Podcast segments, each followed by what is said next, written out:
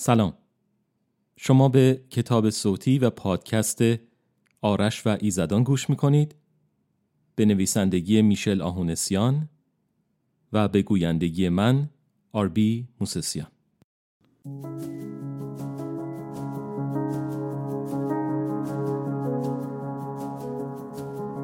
آرش و ایزدان. نوشته میشل آهونسیان. قسمت دوم از فصل سوم. من مسئول هیزم شدم.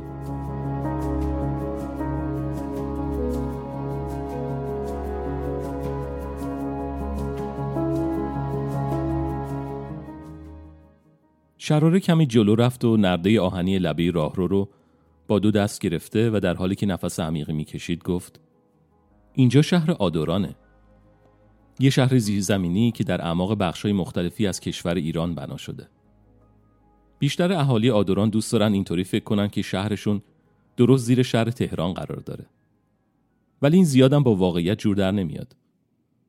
وقتی داشتن این شهر رو درست می‌کردن از سحر و جادویی زیادی استفاده کردن. مثلا اون در آبی رنگ رو روی اون ستون می‌بینی؟ شراره در اینجا دست چپ خودش رو به سمت من دراز کرده و از من دعوت کرد تا به اون نزدیکتر بشم و در این حال با دست راستش به نقطه‌ای که روی نزدیکترین ستون قرار داشت اشاره کرد. اگرچه رنگ آبی در خیلی روشن بود ولی چون مسافت زیادی بین ما و اون در وجود نداشت به راحتی تشخیص دادم و گفتم بله میبینمش چطور مگه؟ شراره جواب داد خب اون یکی از دربای ورودی و خروجی ماست که اگه ازش بیرون بری درست روبروی خروجی شمال غربی مترو در میدون انقلاب و توی انباری یه سوپرمارکت سر در میاری. حالا اون درب چوبی رو اون پایین می‌بینی؟ شراره داشت به دری اشاره می‌کرد که حدود 20 متر پایینتر از در اولی و روی همون ستون قرار داشت. من که اون در رو هم به خوبی می‌دیدم با سرم جواب مثبت دادم و شراره اینطوری ادامه داد. خب اگه از اون در رد بشی درست داخل یه خرازی که حدود 100 متری بالاتر از میدون نقش جهان اصفهانه بیرون میای. من دهنم رو باز کردم که بگم مگه ممکنه؟ ولی خیلی سریع جلوی خودم رو گرفتم و فقط ابروام رو به نشانه تعجب بالا بردم. شراره در حالی که لبخندی به لب آورده بود گفت این شهر حدود 1200 سال پیش در دوران تجاوز و حمله عربا به ایران ساخته شد و استاد من آبتین که ایشون رو قبلا ملاقات کردی در ساخت آدوران با ایزد زروان و ایزد بانو چیستا و ناگهان جمله شراره با قاطعیت قطع شد و دختر جوان در مقابل من یک زانی خودش رو به زمین زده و در حالی که تعجب و احترام از صورتش میبارید برای بنده تعظیم کرد. من که احتمالا صورتم داشت مثل لبو می‌شد برای سه ثانیه اول خیال کردم شراره داره به من تعظیم کنه.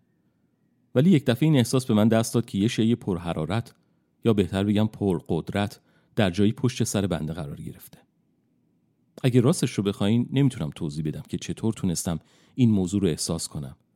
ولی اون چه پشت سر بنده ایستاده بود درست مثل یک رادیاتور شوفاژ خیلی داغ مشغول تشعشع بود. اما چیزی که تشعشع می‌کرد گرما نبود. بلکه قدرت بود.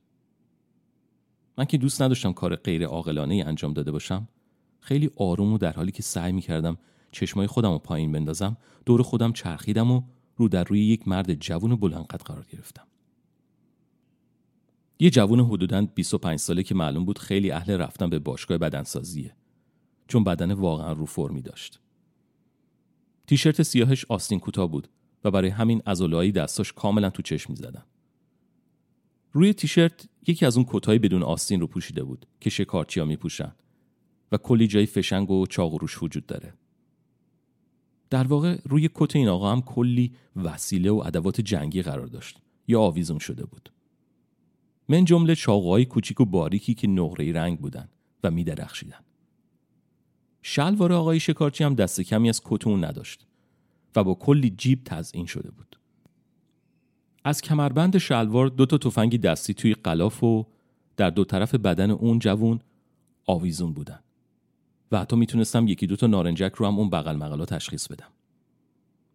آقای شکارچی ناگهان انگشت خودش رو به سمت شراره دراز کرد و گفت ساهره ای عزیز اگرچه دختر خواهر من هستی ولی سعی نکن زانوی خودتو از روی زمین بلند کنی امروز اصلا روز خوبی نداشتم و دلم نمی‌خواد یه ساهره رو به جای دروج نفله کنم شراره یک زانوی دیگر رو هم به زمین زد و اینطور به نظر می‌رسید که مشغول سجده کردنه و در همون حال با صدای زمزمه گونه گفت چشم سرورم ولی قبل از اون که آقای تازه وارد دست خودش رو پایین ببره دهن بنده بدون اختیار خودم باز شد و گفتم تو سروش هستی؟ درسته؟ سروش که به نظر نمی رسید از معلومات عمومی من جا خورده باشه انگشت اشاره دست راست خودش رو به سمت بینی من گرفت و ضمن اینکه تشعشع قدرتش چند برابر شده بود گفت گویا اون سه تا پری هوسباز نتونستن ادب و نزاکت درست حسابی به تو یاد بدن.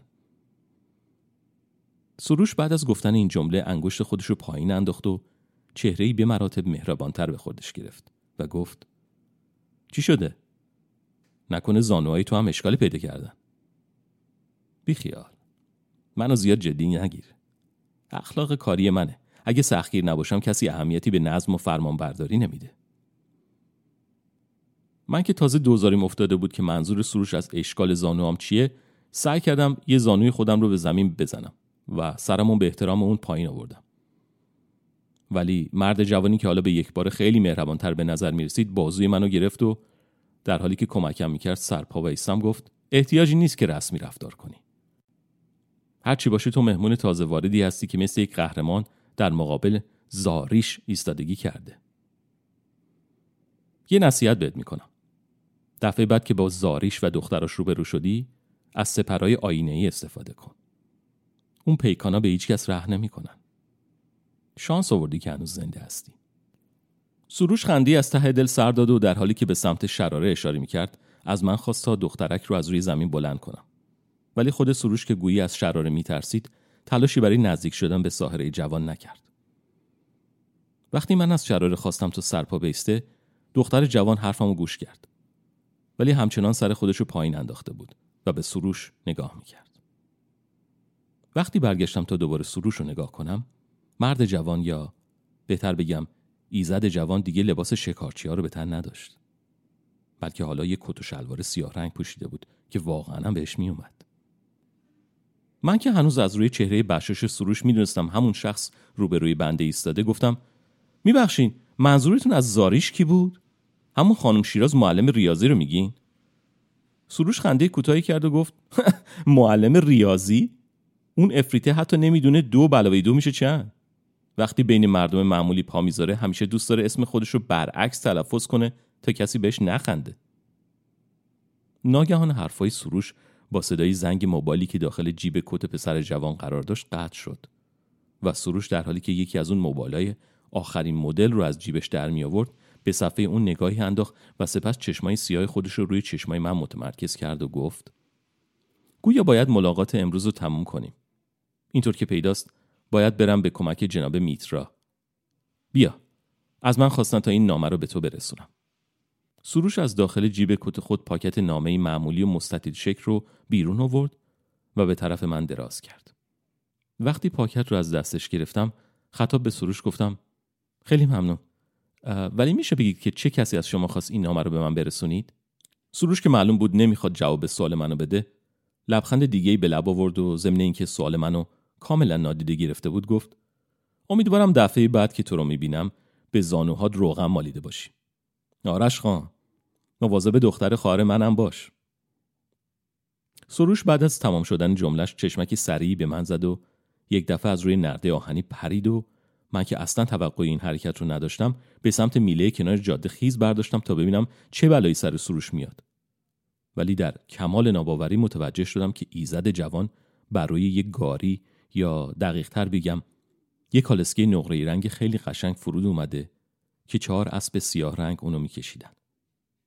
در ضمن مثل اینکه اصلا اتفاقی نیفتاده باشه بر روی تنها صندلی راحتی و تک نفره کالسکه لم داده. صد البته کالسکی و اسبها در هوا معلق بودند و همین که راننده در صندلی خیش جا خوش کرد اسبها نیز با شتاب به راه افتاده و درست مثل اینکه روی زمین در حال تاخت باشن کالسکی و سرنشین اونو به صورت از ما دور کردن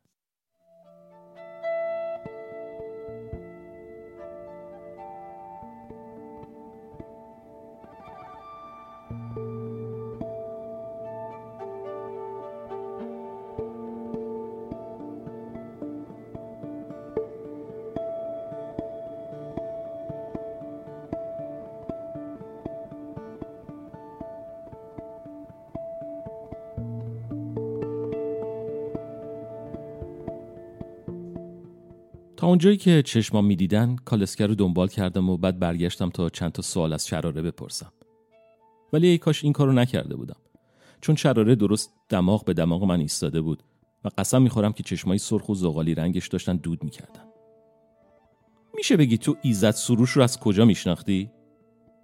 مگه قبلا اونو دیده بودی؟ من که از بابت حیبت چشمایی دختر کمی ترسیده بودم بدن خودم رو تا میله های آهنی عقب کشیدم و گفتم من اونو نمی‌شناسم. هیچ وقتم اونو ندیده بودم. نمی‌دونم چطوری اسمش پرید سر زبونم. اصلا اون کیه؟ چرا از تو میترسید؟ شراره صاف ایستاد و در حالی که سعی می‌کرد احساس غرور رو از صورت خودش دور نگه داره گفت بس دیگه. لازم نیست خودتو لوس کنی. ایزد سروش هیچ وقت از کسی مثل من نمیترسه. در واقع اون از هیچ کس و هیچ چیز ترسی نداره. سروش یکی از امشاس پندانه نگو که اینو رو نخوندی من سرم رو به علامت جواب منفی به اطراف تکون داده و گفتم میبخشی ولی در مورد سروش چیزی یادم نمیاد راستی تو در مورد این نامه چیزی می‌دونی؟ در این هنگام یک نفر دیگه به جمع ما نزدیک شد. پسری همقد من که موهایی بور به رنگی بین زرد و سفید داشت. اگرچه این تازه وارد قد کوتاهی داشت ولی خوب معلوم بود که از من و شراره مسنتره. شاید همون 25 ساله بهش می اومد. این تازه وارد یک کت بارونی چرمی و خیلی بلند به رنگ سیاه پوشیده بود که چند تا کمربند در طول سینه و قسمت شکمش قرار داشت و لبه پایینی این کت تقریبا روی زمین کشیده می‌شد به طوری که من به زحمت می‌تونستم کفشای پسرک رو ببینم وقتی این یارو به سه قدمی ما رسید ایستاد و در حالی که تعظیم بلند بالایی به سمت شراره می‌کرد با صدایی بیروح و سنگین خطاب به ساحره گفت درود بر استادم! امیدوارم که مزاحم شما نشده باشم ولی مجبورم پیغامی رو به شما بدم. شراره که یه دفعه وانمود کرد از نزدیک شدن شاگرد خود بیخبر بوده با تعجب و هیجان گفت بهرام! چه خوب شد که اومدی! صبح بخیر! بیا اینجا تا تو رو با مهمون جدیدمون آشنا کنم. ایشون آقای آرش سلطانی هستن. شراره مکسی کرد و در حالی که از من دعوت می‌کرد به تازه وارد نزدیک بشم گفت آرش جان ایشون بهرام سپید هستن. شاگرد من و جادوگر رتبه اول. بهرام که رنگ صورتش دست کمی از رنگ سفید گچ نداشت دست خودش رو بالا آورد و با من دست داد. اگرچه قیافه بهرام جدی و بدون احساس بود و هیچ گونه اندوه، عصبانیت، غم یا شادی و خوشحالی در اون وجود نداشت.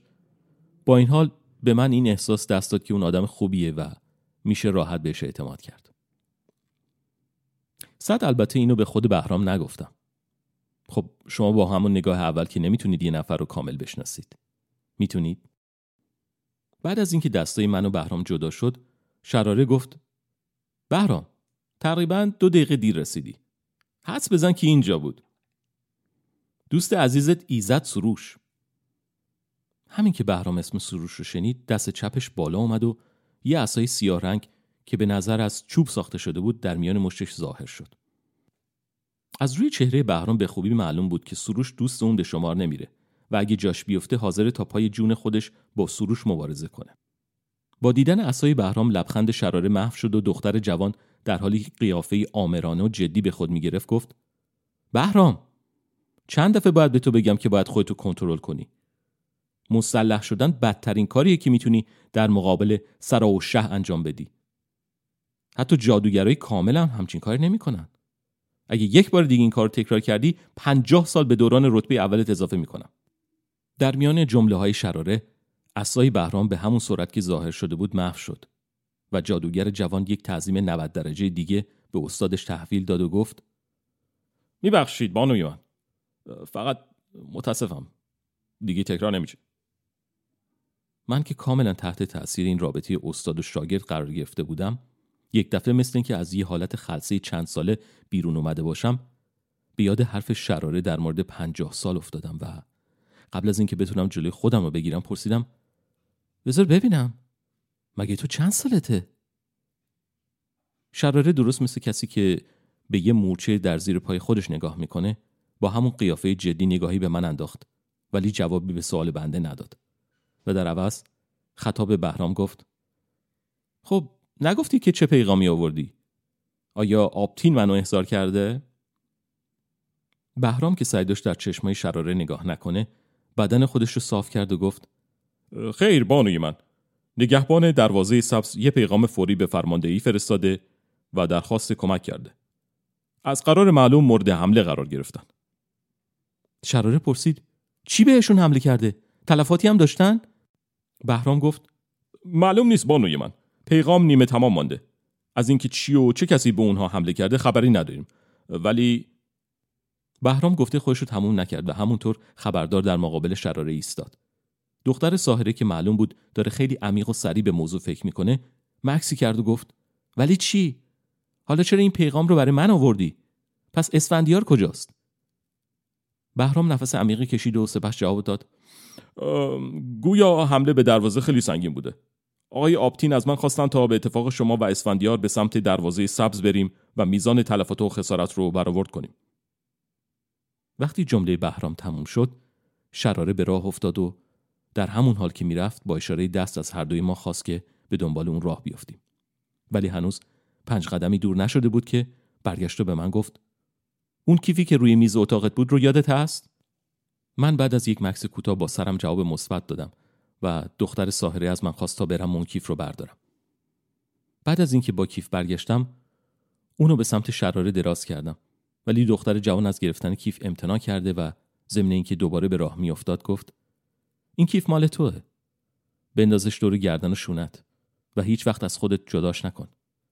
حتی موقعی که میری همون من که سعی می‌کردم قدم های بلندی بردارم تا از شراره و بهرام زیاد عقب نیفتم ترجیح دادم فعلا سوال کردن در مورد کیف رو کنار بذارم.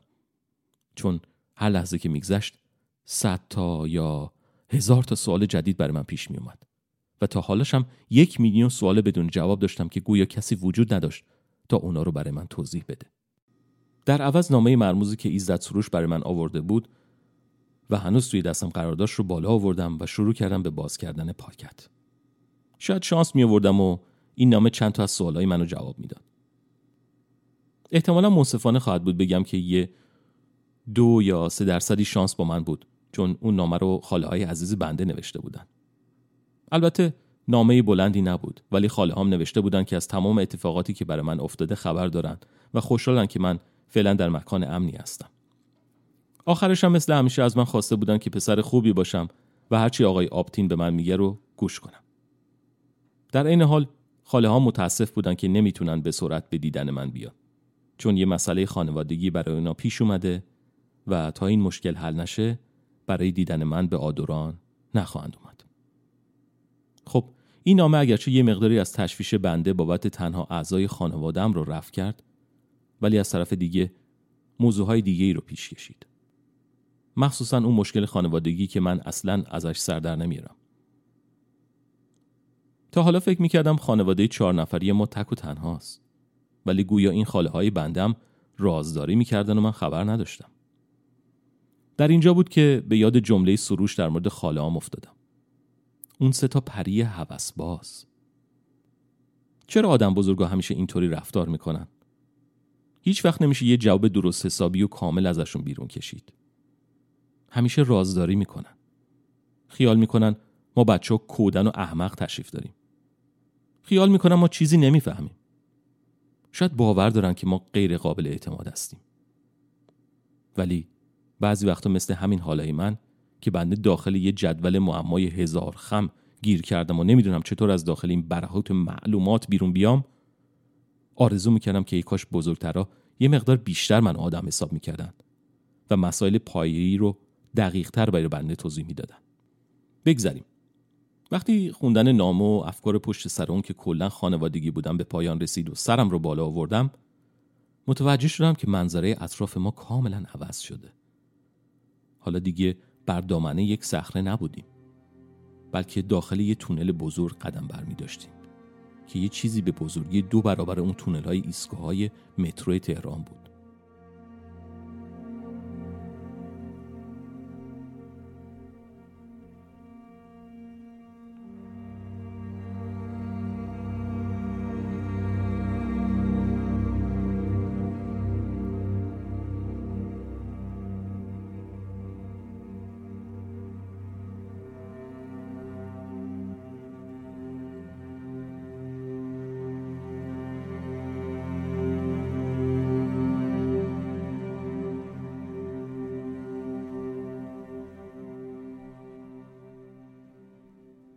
صد البته این تونل هم در زیرزمین و در دل سنگ و خاک حفاری شده بود. در طول تونل و درست در قسمت میانی اون دکه هایی قرار داشتن که فروشندار در داخل اونها مشغول مبادله کالاهای خودشون بودن نامه خودم رو با پاکتش تا کردم و گذاشتم داخل جیب عقب شلوارم. همونطور که سعی داشتم از شراره و بهرام عقب نیفتم به تماشای مردمی پرداختم که مشغول فروش یا خرید کالا بودن. از خانواده هایی که از پدر و مادر و هفت و بچه قد و نیم قد تشکیل می شدن وجود داشت تا مردی که به نظر می رسید سه برابر بزرگترین آدم کره زمین هیکل داره. این یارو با این هیکل قلاسای خودش مشغول وارسی اسلحه هایی بود که در یکی از دکه ها انبار شده بود. گویا این قول بیشا خودم هیچ کدوم از شمشیرها رو نمیپسندید. احتمالا به خاطر اون که شمشیرها نسبت به جسه آقا خیلی کوچیک بودن. دسته دو تا تبر دولبه که به کمر آقا قوله بسته بودن یه چند وجبی از قد من بلندتر به نظر می رسید و اگرچه فرصت زیادی برای دقت کردن نداشتم ولی می‌تونم شرط ببندم که رنگ لبه اون تبرها مثل رنگ خون خشک شده بود. بعد از مدتی راهپیمایی و تنه زدن به دو سه نفر بالاخره از بازار مکاره بیرون رفتیم. و وارد راهروی باریک شدیم که درپای آهنی متعددی در دو طرف اون قرار داشت و اینطور به نظر می‌رسید که درب اتاقها یا احتمالا آپارتمانا باشن در انتهای راهرو دربی نقره رنگ وجود داشت که وسط اون نقش یک شاهین یا عقاب یا یه همچین چیزی دیده می‌شد. راستش رو بخواین هیچ وقت فرق این پرنده های شکاری رو درست حسابی نفهمیدم. به جز اون عقاب سرسفید. شراره یک راست به سمت درب نقره رفت و قبل از اینکه دختر ساهره به اون برسه درب خود به خود باز شد و ما یکی یکی وارد اتاق شدیم. باید اعتراف کنم که بالاخره از دیدن یه اتاق معمولی واقعا خوشحال شدم. جایی که ما توش قدم گذاشتیم مثل اتاق پذیرایی خونه خودمون بود. البته کمی بزرگتر. با مبلهای راحتی و تلویزیون بزرگ مسطح. احتمالا هفتاد و دو اینچ که داشت آخرین فیلم جنگ ستارگان رو پخش می‌کرد. میزهای اصلی نقره رنگ که سطح اونا شیشه ای بود میز تحریر متعدد با کامپیوترها و مونیتورهای آخرین سیستم و نقشههایی که برای میزها و حتی قسمتی از دیوارها جلب توجه می‌کردن. در میان مبلها که خیلی هم راحت به نظر می رسیدن یه میز چوبی کوتاه قرار داشت که ظرفای میوه و شیرینی اونو پر کرده بودن و دو تا پارچه شیشه ای که یکی به نظر آب پرتقال در خودش داشت و اون یکی که قرمز رنگ دیده می‌شد احتمالا شربت گیلاس یا آلبالو بود که مقدار زیادی یخ هم توش شنا کرد. من که خیلی تشنم بود واقعا آرزو کردم که یه نفر به زودی یکی از این نوشیدنی ها رو به بنده تعارف کنه ولی یک دفعه یه چیز دیگه ای روی اون میز چوبی به چشمم خورد که باعث شد سر جای خودم میخکوب بشم درست برای دورترین لبه میز یه پرنده شکاری نشسته بود. احتمالا عقاب چون بزرگ بود. اگرچه چیز زیادی در مورد پرنده های شکاری نمی‌دونستم ولی همینقدر در خاطرم بود که عقاب ها معمولا از بقیه اونا جسه بزرگتری دارن. بگذریم. پرنده ای که روی لبه میز نشسته بود داشت یه چیزی رو می‌خورد. ولی نمی‌تونستم ببینم اون چیه. چون پرنده مزبور غذای خودش رو پشت ظرفای میوه میبلید. ولی دو ثانیه. بعد از اون که چشم من به عقابه افتاد ایشون سرش رو بالا آورد و در حالی که مشغول قورت دادن یه موش بود به بنده نگاه کرد. خب شاید بپرسید حالا از کجا فهمیدم که موش خورده؟ معلوم از کجا؟ از روی دوم مودار و دراز موشه که آروم آروم داشت در داخل دهن یا درستتر بگم منقار عقاب غرق می‌شد. در این لحظه بود که بر روی یکی از دیوارها درب دیگه ای ظاهر شد و مردی میان سال اونو باز کرده و قدم به اتاق گذاشت. شخص تازه وارد با دیدن جمع سه نفری ما لبخندی زد و همینطور که به سمت ما می اومد دستاش رو دراز کرد تا با ما دست بده. ولی در نهایت تنها با من دست داد و گفت آرش درسته؟ از اینکه حالت خوبه واقعا خوشحالم. جمشید و فریدون همه چیز رو برای من تعریف کردن. باید بگم که تجربه واقعا خارق ای بود. اینطور نیست؟ کم پیش میاد که یه تازه وارد این افتخار رو به دست بیاره که با زاریش سرشاخ بشه. اوه میبخشی من اسفندیار هستم. در این لحظه اسفندیار همونطور که دست راست منو توی دوتا دستاش فشار می‌داد خنده بلندی سر داد و وقتی دست منو ول کرد گفت زیاد جدی نگیر داشتم شوخی می‌کردم خانم شراره افتخار دادین اسفندیار سپس نگاهی به بهرام انداخت و ضمن اینکه راه میافتاد تا به سمت یکی از میزها بره گفت بهرام خان باعث افتخاری که می‌بینم صبح به این زودی بیدار شدیم گویا باید به اتفاق همدیگه به جنگ بریم درسته؟ اگرچه اینقدر حالیم بود که جمله اسفندیار نسبت به بهرام تمسخر آمیزه ولی در عین حال اون لحن تمسخر در صدای اسفندیار دیده نمی‌شد. وقتی به بهرام نگاه کردم تنها عکس عملی که پسر جادوگر نشان داد گره کردن ملایم مشتاش بود ولی چهره بی حالتش اصلا یه ذرم تغییر نکرد. و در جواب اسفندیار گفت کاملا درسته شخص سوار گرامی. من که اصلا دلم نمی‌خواست این دو نفر به هم بپرن و در ضمن واقعا دلم می‌خواست کمی آب پرتقال نوش جان کنم تصمیم گرفتم موضوع گفتگو رو عوض کنم. بنابراین به سرعت گفتم میبخشین که اینو می‌پرسم ولی امکان داره که من یه کمی آب پرتقال بردارم؟ خیلی تشنه هستم. اسفندیار بدون اینکه سرش رو از روی صفحه مانیتور کامپیوتری که مشغول بررسی اون بود بلند کنه گفت خواهش می‌کنم. اینها رو برای شما آماده کردم. از خودتون پذیرایی کنین. من بدون توجه به اونچه در اطرافم میگذشت و در حالی که زیر چشمی حواسم به عقاب بزرگ و موشخار نبش میز بود به سمت نوشیدنی ها رفته و ضمن اینکه پارچه آب پرتقال رو برند می‌کردم سه تا از دیوانهایی که روی میز کنار همدیگه نگه داشته شده بودم پر کردم و زمانی که کارم تموم شد دو تا از لیوان رو بلند کرده و به سمت شراره بعد بهرام تعارف کردم. ولی هر دوی اونها با سرشون جواب منفی دادن و من هم که خیلی خوش به شده بود با همون دوتا لیوان خودم رو به کنار دیوار کشیدم تا به دور از چشم حاضرین در اتاق تشنگی خودم رو رفت کنم. بعد از یک مکس طولانی شراره به سخن درآمد و گفت اسفندیار آیا خبرداری که چه کسی به دروازه سبز حمله کرده؟ اسفندیار توجه خودش از کامپیوتر به سمت دختر ساهره برگردوند و در حالی که به طرف یکی از دیوارهای سالن قدم برمی داشت گفت نه فعلا چیز زیادی نمی‌دونم. ولی باید فورا به اونجا بریم چون بعد از اولین پیغام اضطراری نگهبانها دیگه هیچ ارتباطی با اونا نداشتیم. فکر می کنم وسایل فرستنده و گیرنده اونا آسیب دیده باشه. شما آماده ای؟ اگه آماده اید می‌تونیم راه بیفتیم. شرارو بهرام با سر جواب مثبت دادن. ولی اسفندیار به اونا توجهی نداشت و در حالی که درب کموتایی که بر روی دیوار قرار داشتن رو باز می‌کرد شروع به برداشتن انواع و اقسام سلاحهای مدرن نمود. وقتی کار اسفندیار تموم شد نگاهی به من انداخت و گفت بهتر اون آب پرتغال تو سر بکشی چون وقت زیادی نداریم. زیادم تعجب نکن. من طرفدار پروپا قرص تکنولوژی هستم. صد البته یه خورده گرون تمام میشه چون مهمات همش باید از طلا ساخته بشه. ولی خب دیگه مسلسل و نارنجک خیلی سریعتر از شمشیر و گرز دیوها و حیوله ها رو از بین می‌بره. من که اصلا دلم نمی‌خواست آب پرتغالا رو از دست بدم به سرعت شروع به نوشیدن کردم و کم مونده بود تا به خاطر عجله کردن نفسم بند میاد و همون وسط آب پرتغال نوشیدن خفه بشم. یه نصیحت آب پرتغال رو سریع بالا نکشی چون به احتمال زیاد باعث میشه که بعد از پایین رفتن مایات اون دمدمای حلق خودتون یه احساس مزه تلخی بهتون دست بده.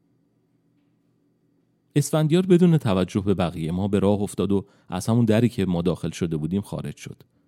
و شراره بهرام و بنده نیز به ترتیب دنبال او به داخل راه رو قدم گذاشتیم. شاید این تصور من بود ولی این احساس به من دست که محیط بیرون کمی روشنتر جلوه می‌کنه. شاید به خاطر این بود که از یه اتاق تاریکتر به فضای بزرگتر و نورانیتر قدم گذاشتیم. ولی موضوع روشنایی باعث شد تا به دنبال منبع نوری بگردم که این دنیای زیرزمینی رو روشن می‌کنه. ولی متاسفانه هیچی به چشم من نخورد. مشعل ها و فانوس ها در اینجا و اونجا روشن بودند حتی در گوشه گوشه جاده ها نبش ساختمان ها و ابتدای راهروها ستون های کوتاه قرار داشت که آتش های نسبتا بزرگ در آنها میسوخت. بعضی از ستون ها دارای ظرفی تشمانند در بالای خود بودند که با مایه سیاه و روغنی انباشته شده و همون مایه در حال سوختن بود. یا اینکه به نسبت بزرگتر و گودتر بودن و در داخل اونها چوب میسوخت. و گهگاهی شخصی رو می‌دیدم که مشغول قرار دادن کنده های چوب در داخل آتیشه. ولی این نمی‌تونست تمام منبع نور باشه.